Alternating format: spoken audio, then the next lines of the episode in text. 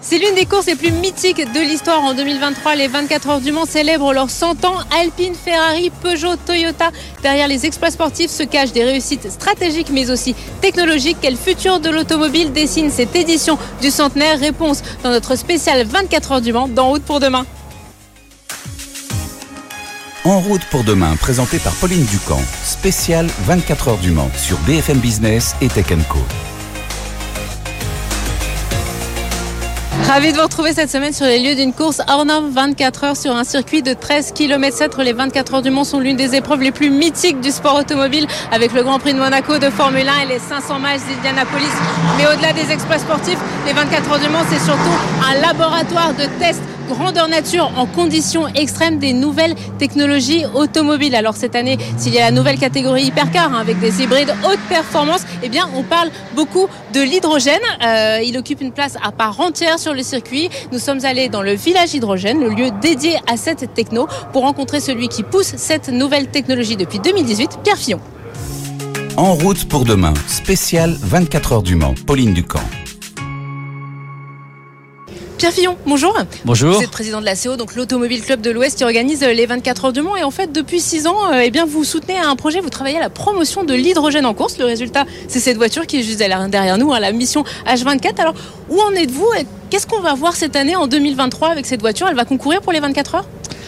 Alors, cette voiture ne va pas concourir pour les 24 heures. Elle a roulé l'année dernière en Road to Le Mans, qui est une course support des 24 heures du Mans. Parce que ça, c'est une voiture laboratoire qu'on a développée avec une société suisse qui s'appelle Green GT et tous nos partenaires.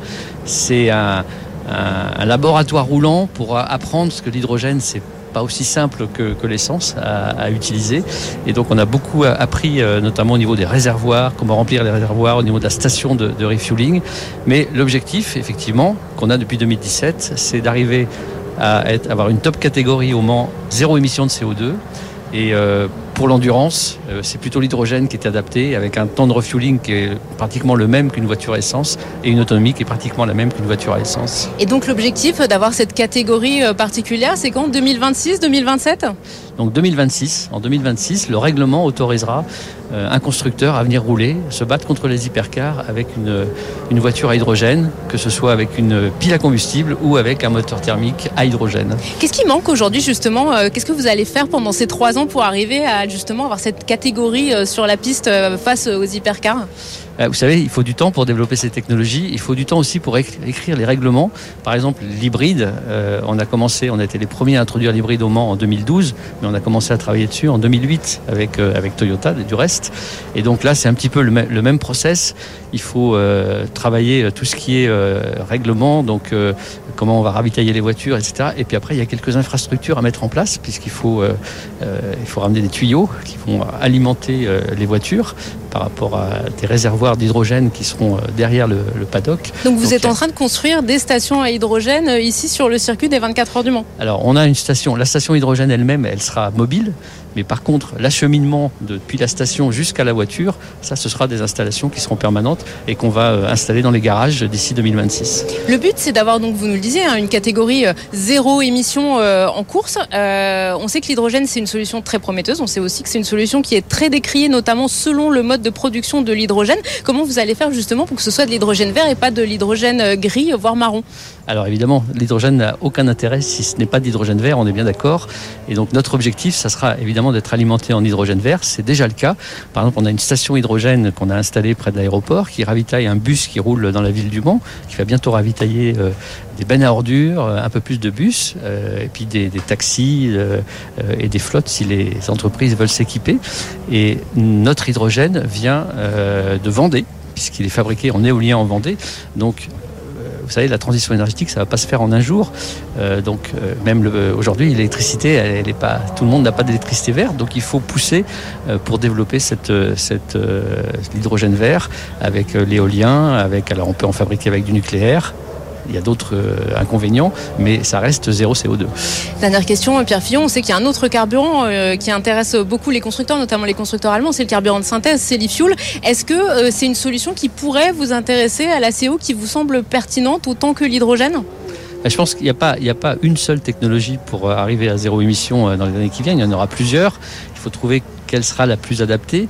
Euh, nous, on utilise déjà depuis deux ans, euh, enfin depuis 2022, en, aux 24 heures du Mans et dans tous nos championnats, un carburant. Alors, c'est pas un carburant synthétique, c'est un biocarburant, mais dans lequel il n'y a pas une goutte de pétrole. Qui est développé avec Total. Développé avec Total, fait avec des résidus vinicoles.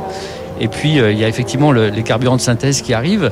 Je pense que c'est intéressant pour la course. Est-ce que on arrivera à avoir des gros volumes pour alimenter la terre entière, ça, je ne sais pas encore vous répondre. Merci beaucoup, Pierre Fillon, d'avoir été avec nous aujourd'hui. On va tout de suite plonger dans le cœur, dans le moteur de cette mission H24 avec le team manager. En route pour demain, spécial 24 heures du Mans, Pauline Ducamp. Alors Antoine Larocque nous a rejoint. Antoine Larocque, c'est le team manager de la mission H24. Et alors pour tout vous dire, je dis ça pour nos auditeurs qui nous écoutent en radio, et bien on est carrément assis sur la voiture, on est assis sur le réservoir. Bonjour Antoine, euh, cette voiture c'est une voiture euh, qui fonctionne à l'hydrogène. Est-ce que vous pouvez nous expliquer justement comment ça marche euh, ce type de véhicule? Donc oui, bonjour Pauline. En effet, on est, on est assis sur la voiture, sur le réservoir précisément, qui stocke l'hydrogène, donc un des trois réservoirs. En fait, si vous voulez, donc nous c'est une pile, euh, une pile à combustible qui fait fonctionner la voiture. Pas un moteur, hein, comme je le non, disais voilà, tout pas à un l'heure. moteur, exactement. Nous, c'est euh, vraiment euh, une création d'électricité en fait qui a lieu, euh, de chaleur et d'eau. Donc nous, on rejette que le- de l'eau, donc c'est pour ça qu'on on dit qu'elle est zéro émission. Et en fait, pour créer cette électricité, on va se servir donc de l'hydrogène qui est stocké dans le réservoir sur lequel on est assis, et plus des deux autres.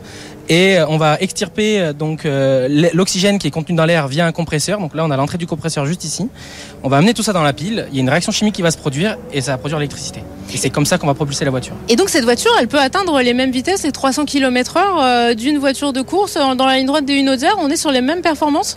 Alors, on est un peu en deçà des voitures euh, qui sont aujourd'hui aux 24 heures du Mans. C'est quand même euh, donc la voiture sur laquelle on est assis, c'est le, le premier prototype qui a été développé en 2018. Donc, on est sur une génération assez ancienne de comparé à notre prototype le plus évolué, qui est euh, la H24, qui est exposée euh, dans le village cette semaine euh, et qui a fait les courses l'année dernière. Euh, l'année dernière, on a établi un record de vitesse avec cette voiture-là, donc la H24, pas celle sur laquelle on est assis, euh, de 290 km/h. Oui, donc on est presque dans des performances euh, équivalentes à peu de choses près On n'en est pas loin. Une, une hypercar prend quand même beaucoup plus de 300 aujourd'hui euh, dans la ligne droite de Unaudière. Bon, pile à combustible, d'accord. Il y a des euh, constructeurs qui, eux, envisagent le moteur thermique à hydrogène. C'est une technologie équivalente à cette euh, électrique pile à combustible ou? Alors, c'est euh, un peu comme un moteur technique classique, sauf qu'on va venir brûler de l'hydrogène. Donc, on aura toujours euh, une certaine émission en fait à l'échappement. Euh, donc, on n'est pas 100% zéro émission. On est quand même, on émet beaucoup moins quand même qu'un qu'un moteur euh, thermique classique. Après, l'architecture du véhicule va un peu euh, être différente parce que nous, comme on est sur de l'électricité avec de la haute puissance, on a beaucoup de systèmes électriques euh, qui nous permettent de faire avoir des étages différents de tension, ce genre de choses, ce qu'ils vont pas avoir sur une voiture thermique classique. Ça change beaucoup de choses euh, d'avoir une voiture à hydrogène comme ça en termes de, je sais pas, quand il va falloir faire changer, que le pilote change, on change le pilote, que quand on change les roues, quand on fait le plein. Est-ce que c'est très différent de, de- des contraintes d'une voiture de course classique? Alors, changement de pilote, non, on n'a pas vraiment de contraintes euh, supplémentaires. Par contre, pour le ravitaillement, oui, c'est un peu différent. Euh, on vient quand même faire un ravitaillement, simple, un pistolet euh, qu'on vient mettre juste derrière vous, en fait. Le ravitaillement se fait assez rapidement. La seule contrainte, c'est qu'on a des zones, on des réglementations un peu différentes. Donc, on a des zones dans lesquelles on ne doit pas aller pour euh, éviter euh, qu'il y ait des ondes, ce genre de choses. Je suppose qu'il y a peut-être des habilitations aussi particulières vu qu'il y a quand même une batterie, il y a quand même un réservoir hydrogène pour Voilà. vos mécaniciens. Ouais, c'est ça. Alors côté batterie, on a les mêmes, on aura les mêmes habilitations qu'ils ont en, en P1 parce qu'ils ont enfin un LMDH et un LMH parce que c'est des voitures hybrides comme en fait comme nous. Euh, après nous, oui, les équipes sont formées euh, donc au risque à hydrogène. Euh, puis on a aussi euh, formé un peu les marshals dès qu'on va de circuit en circuit. On en profite pour transmettre l'expérience pour que s'il y a un problème en piste, parce que ça, ça pourrait arriver, hein, euh, qui serait pas forcément lié à l'hydrogène, mais il faut que les marshals soient un peu sensibilisés à, à cette voiture-là. Dernière question, euh, 2026, le but c'est d'avoir une voiture en course, d'avoir une catégorie euh, complète. Qu'est-ce qui vous manque aujourd'hui pour arriver, euh, arriver à, à cette échéance? Bah, au- aujourd'hui, euh, donc euh, il nous manque encore, on peut gagner encore beaucoup de poids sur la voiture. Euh, après, nous, le but, euh, c'est pas mettre les voitures sur lesquelles on est assis de Mission H24 spécifiquement en course aux 24 heures du Mans. C'est d'amener la Euh, technologie. Voilà, c'est d'amener la technologie, la promouvoir, montrer aux gens que ça fonctionne, que c'est fiable, euh, que ça peut faire un stint, euh, une longueur de, de faire 10 tours au Mans, voilà, euh, que ça va vite. Et c'est ça qui est important aujourd'hui. Merci beaucoup Antoine Larocque d'avoir été avec nous. Alors eux, ils roulent pas à l'hydrogène, enfin ils roulent peut-être pas encore à l'hydrogène. Euh, c'est l'écurie Alpine, ils seront en LMP2 euh, cette année, ils seront en hypercar l'année prochaine. Et Le Mans pour eux, eh bien c'est aussi une question d'image puisqu'ils présentent leur nouvelle A110R. Nous étions au Riville. En route pour demain, spécial 24 heures du Mans, Pauline Ducamp. Et nous venons donc de retrouver la team Alpine au 24 heures de Mans. pour ceux qui nous écoutent euh, en radio, nous sommes euh, dans le, dans le paddock. Alors nous sommes avec Anthony Villain, designer en chef. Bonjour. Bonjour. Alors vous êtes ici bien sûr pour les 24 heures, pour la course en LMP2, mais vous êtes aussi ici pour présenter la toute nouvelle A110R. Elle est juste derrière nous, la 110R Le Mans. Qu'est-ce qu'elle a de particulier cette voiture? Ben, Qu'est-ce qu'elle a de particulier? Déjà, elle célèbre cet anniversaire qui est unique. Euh, je veux dire, on a une histoire incroyable au Mans. On a gagné en 1978. On court maintenant depuis une dizaine d'années, depuis la résurrection de la marque. Et pour le centenaire, nous avons fait un partenariat avec la CO pour faire une série limitée A110R spécifique, donc à la fois spécifique sur des éléments design, mais aussi sur quelques éléments techniques. Alors est-ce qu'on peut la décrire un peu, éléments design? Bon, on voit, il y a l'aileron à l'arrière, il y a les lignes bleues, il y a marqué Le Mans euh, un peu partout. Euh, qu'est-ce qu'elle a de particulier niveau technique? Alors techniquement, on a une mise au point du châssis aussi qui est intéressante puisqu'elle est, elle est vraiment dédiée à la vitesse en ligne droite et à la vitesse dans les très grandes courbes. Donc c'est une A110R. Pour les lunaudières quoi en fait. Qui voilà, qui est exactement, qui est un réglage lunaudière. La 110R a déjà euh, une performance sur piste exceptionnelle, mais là, elle est vraiment adaptée au Mans. Et après, en design, il y a quelques petits détails. On a les roues euh, qui sont en carbone, comme sur euh, la 110R, mais là, elles sont toutes ajourées pour pouvoir augmenter l'efficience des freins.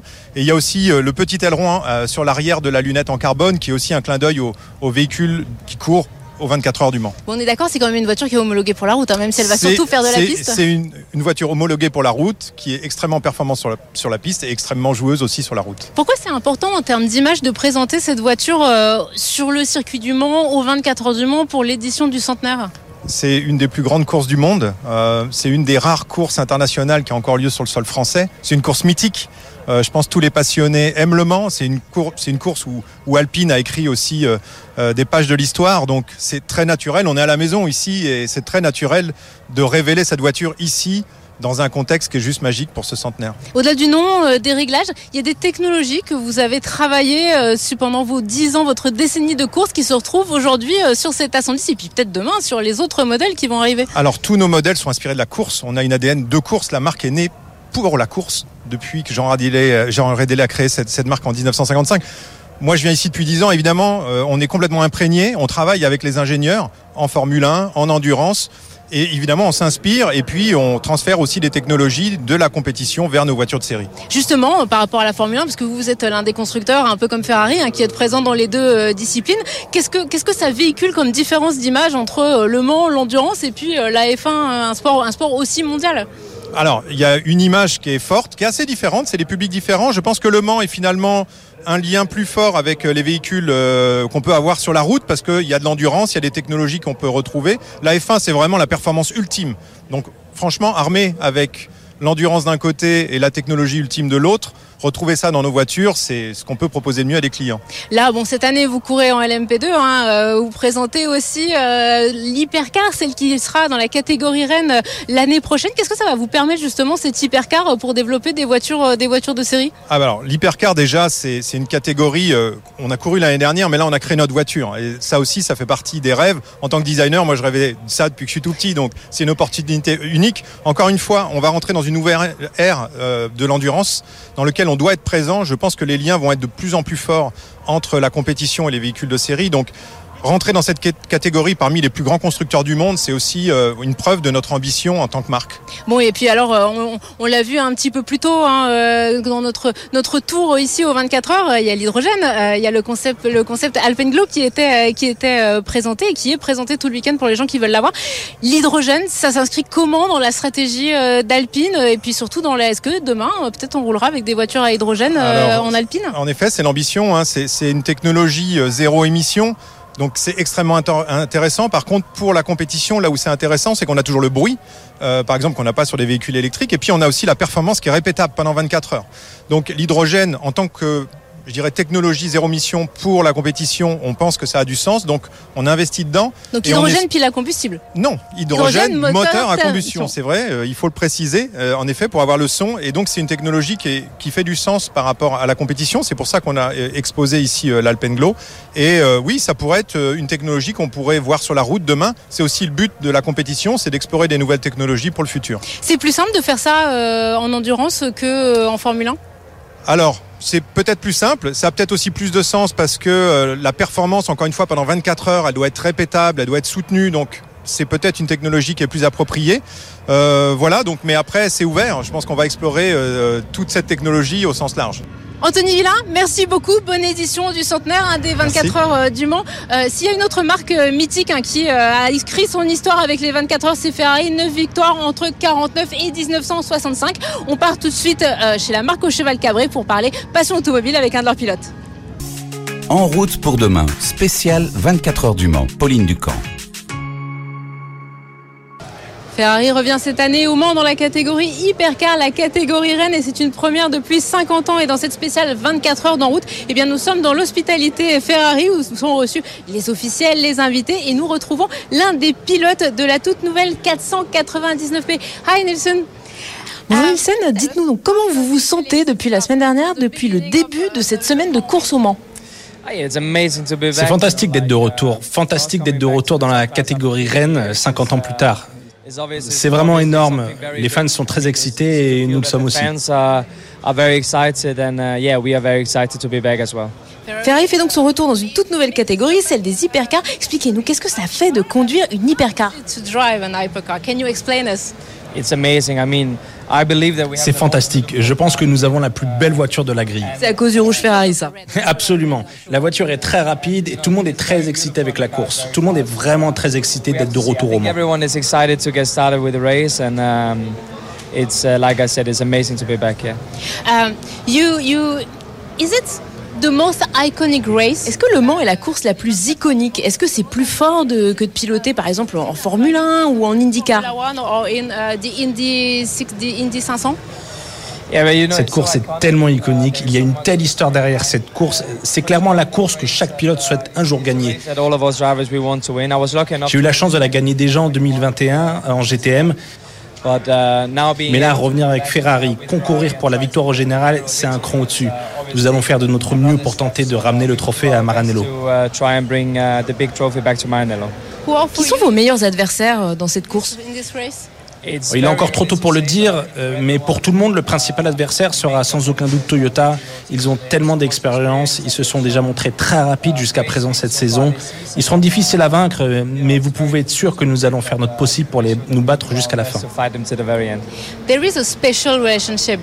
Il y a une relation particulière entre Ferrari et Le Mans à cause des victoires. Pouvez-vous nous expliquer cette relation inédite? Pourquoi entre Ferrari et Le Mans, eh bien, c'est différent d'avec les autres courses, c'est différent d'avec les autres constructeurs? Everyone else, uh, everyone else relationship uh, between team and this race. Yeah, but like you said, there is so much Bah, history. comme vous le disiez, il y a tellement d'histoires dans cette affaire. La livrée de la voiture est elle-même un hommage au passé. So I think that's a very beautiful. uh, Je pense thing donc que c'est une bonne chose également. Revenir après 50 ans, c'est une grande étape. uh, coming back. Um, Et it's avec le centenaire du Mans, ça va être vraiment excitant. Uh. Thank you so much, Nissan Niklas. Grazie and uh, have a nice race uh, this weekend. Euh, ils sont eux aussi en hypercar cette année, c'est Peugeot. Alors comment on développe une hypercar? Quelles sont euh, les différentes technologies sur ce type de voiture? Alors ils sont revenus après 12 ans d'absence. Julien Bonnet et Bastien Petit se sont rendus il y a quelques semaines chez Peugeot Sport à Satori pour suivre les dernières mises au point de la 9X8 qui court ce week-end au Mans. En route pour demain, spécial 24 heures du Mans sur BFM Business et Tech Co. C'est ici à Versailles que Peugeot Sport a finalisé la préparation de ces 9 X8 engagés euh, dans cette édition 2023 des 24 heures du Mans. Au programme des heures de simulateur euh, pour les pilotes, la préparation au changement de pneus bah, pour les équipes de mécaniciens et bien sûr la confection euh, des différentes pièces hein, pour pouvoir changer différents éléments, voire remplacer intégralement un des prototypes dans cette course dans laquelle il faudra tenir sur la durée. On parle tout de suite de la préparation de cet événement ô combien important pour Peugeot Sport avec son directeur technique Olivier Jansoni. Donc on a pu voir un peu cette préparation euh, des hypercars euh, pour les 24 heures du Mans. Combien ça mobilise euh, de personnes finalement un programme comme ça? Alors le programme Peugeot Hypercar, c'est à peu près 120-130 personnes aujourd'hui. Euh, c'est le cas depuis euh, 2020, 20, euh, le, le démarrage du programme, avec des métiers qui ont un petit peu changé. Euh, initialement, au, dé- au début, c'était essentiellement des métiers de conception, et puis de, et puis de, de- d'achat et de, et de montage voiture. Et aujourd'hui, on a vraiment une équipe d'exploitation euh, qui en, il une pôle de conception, mais qui est, qui est un petit peu moins gros qu'il y a, deux ans. Et par contre, effectivement, euh, assemblage euh, et exploitation des voitures de course. Donc c'est le grand retour de Peugeot aux 24 heures du Mans. Euh, finalement, les, les, enjeux aujourd'hui, euh, est-ce que vous pouvez nous rappeler peut-être un petit peu cette hypercar euh, Qu'est-ce qu'elle a comme motorisation par exemple et, et donc que- quels seront les grands défis en termes de fiabilité? Parmi les hypercars, il y a, différentes, il y a différents règlements techniques. Le règlement technique qu'a choisi Peugeot, le Le Mans Hypercar 4 roues motrices hybrides, euh, c'est un règlement qui à la fois nous donne un maximum de performance, mais également est très complexe, notamment avec des voitures hybrides. Euh, donc une complexité liée à un powertrain euh, 4 roues motrices hybride avec un moteur électrique sur le train avant, un moteur thermique sur le train arrière. Et donc le challenge finalement c'est de garantir la fiabilité sur ce système euh, hybride euh, pendant euh, plus de 24 heures en réalité, puisque ça commence euh, dès, le, dès la journée d'essai euh, de, de, euh, le, le dimanche avant la. Oui, on en parlait beaucoup dans l'actualité récemment, justement, comme euh, potentielle alternative euh, aux motorisations 100% électriques avec l'objectif 2035 de l'Europe. Euh, Qu'est-ce que vous pouvez nous dire sur cet objectif, euh, justement, d'utiliser uniquement euh, des carburants de synthèse? Est-ce que c'est une difficulté dans un contexte de compétition? Et comment vous voyez aussi euh, cette future offre, euh, on va dire, euh, de carburants de synthèse pour euh, le grand public? Alors pour l'instant, nous, on est, on est vraiment euh, concentré sur cette application de ce carburant, donc 100% 100% renouvelable, euh, qui nous est fourni par notre partenaire Total Energy. Euh, c'est ce qu'on appelle un, carburant drop-in. Donc euh, un, intérêt pour nous, c'est que c'est un carburant qui vient remplacer euh, le carburant euh, existant, qui est 100% renouvelable et qui a nécessité très peu d'adaptation. Donc ça, dirais pas que ça s'est fait sans aucun changement. Il y a- eu quelques adaptations pour arriver à optimiser le fonctionnement de notre moteur avec ce carburant. Néanmoins, ça a été relativement léger. Et c'est toute la puissance en du travail qui a été fait en amont par par, par Total c'est d'arriver à développer un carburant qui puisse s'adapter quasiment du jour au lendemain sur des moteurs existants qui avaient été développés sur la base d'un carburant fossile. On a vu également bah, le, travail en, salle de simulation. Aujourd'hui, j'imagine que c'est euh, fondamental. Euh, Qu'est-ce que vous pouvez nous dire un peu sur ce programme?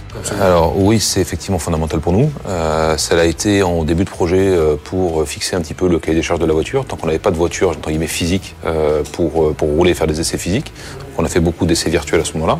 On a développé le simulateur quasiment en même temps que la voiture, avec un effort important qui a été, euh, qui a été mis en œuvre pour arriver à rendre ces simulations de, le, plus proche possible de la réalité et les plus réalistes possibles. Euh, et aujourd'hui, on a euh, une autre utilisation du simulateur qui, qui, qui est de préparer les courses. Donc il faut comprendre qu'avant de rouler aux 24 heures du Mans, nos pilotes vont rouler des heures et des heures sur des simulateurs, simuler la piste. Ils vont donc simuler, ben, d'abord apprendre la piste un petit peu.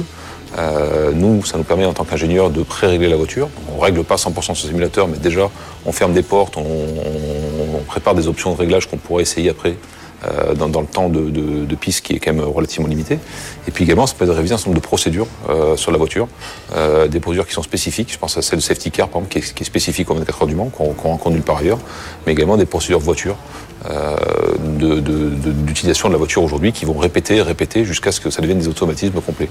Et l'intelligence artificielle elle a un vrai rôle, on va dire, euh, avant et euh, pendant la course L'intelligence artificielle, elle, elle est, elle, est, euh, elle est implémentée non seulement aujourd'hui dans notre simulateur, mais surtout dans notre voiture. C'est- une partie des challenges techniques de ce projet également. On a des limitations qui sont d'ordre sportif. Je vous donne un exemple, par exemple, on est limité pendant la course sur, le nombre de capteurs qu'on a sur la voiture. Et néanmoins, des informations qui sont assez vitales pour nous, pour le pilotage de nos stratégies de performance ou de fiabilité, et donc qui ne sont pas disponibles réglementairement. Et notamment, une des applications de, l'intelligence artificielle aujourd'hui, c'est d'émuler euh, ces, euh, ces capteurs en mesurant d'autres signaux sur la voiture, en recalculant, euh, parce qu'on a pu apprendre euh, quand, les, capteurs étaient présents, en recalculant ces, ces, informations manquantes qu'on va utiliser ensuite par de la stratégie. Donc ça, c'est une application concrète de l'intelligence artificielle et qui est au cœur de nos challenges techniques aujourd'hui.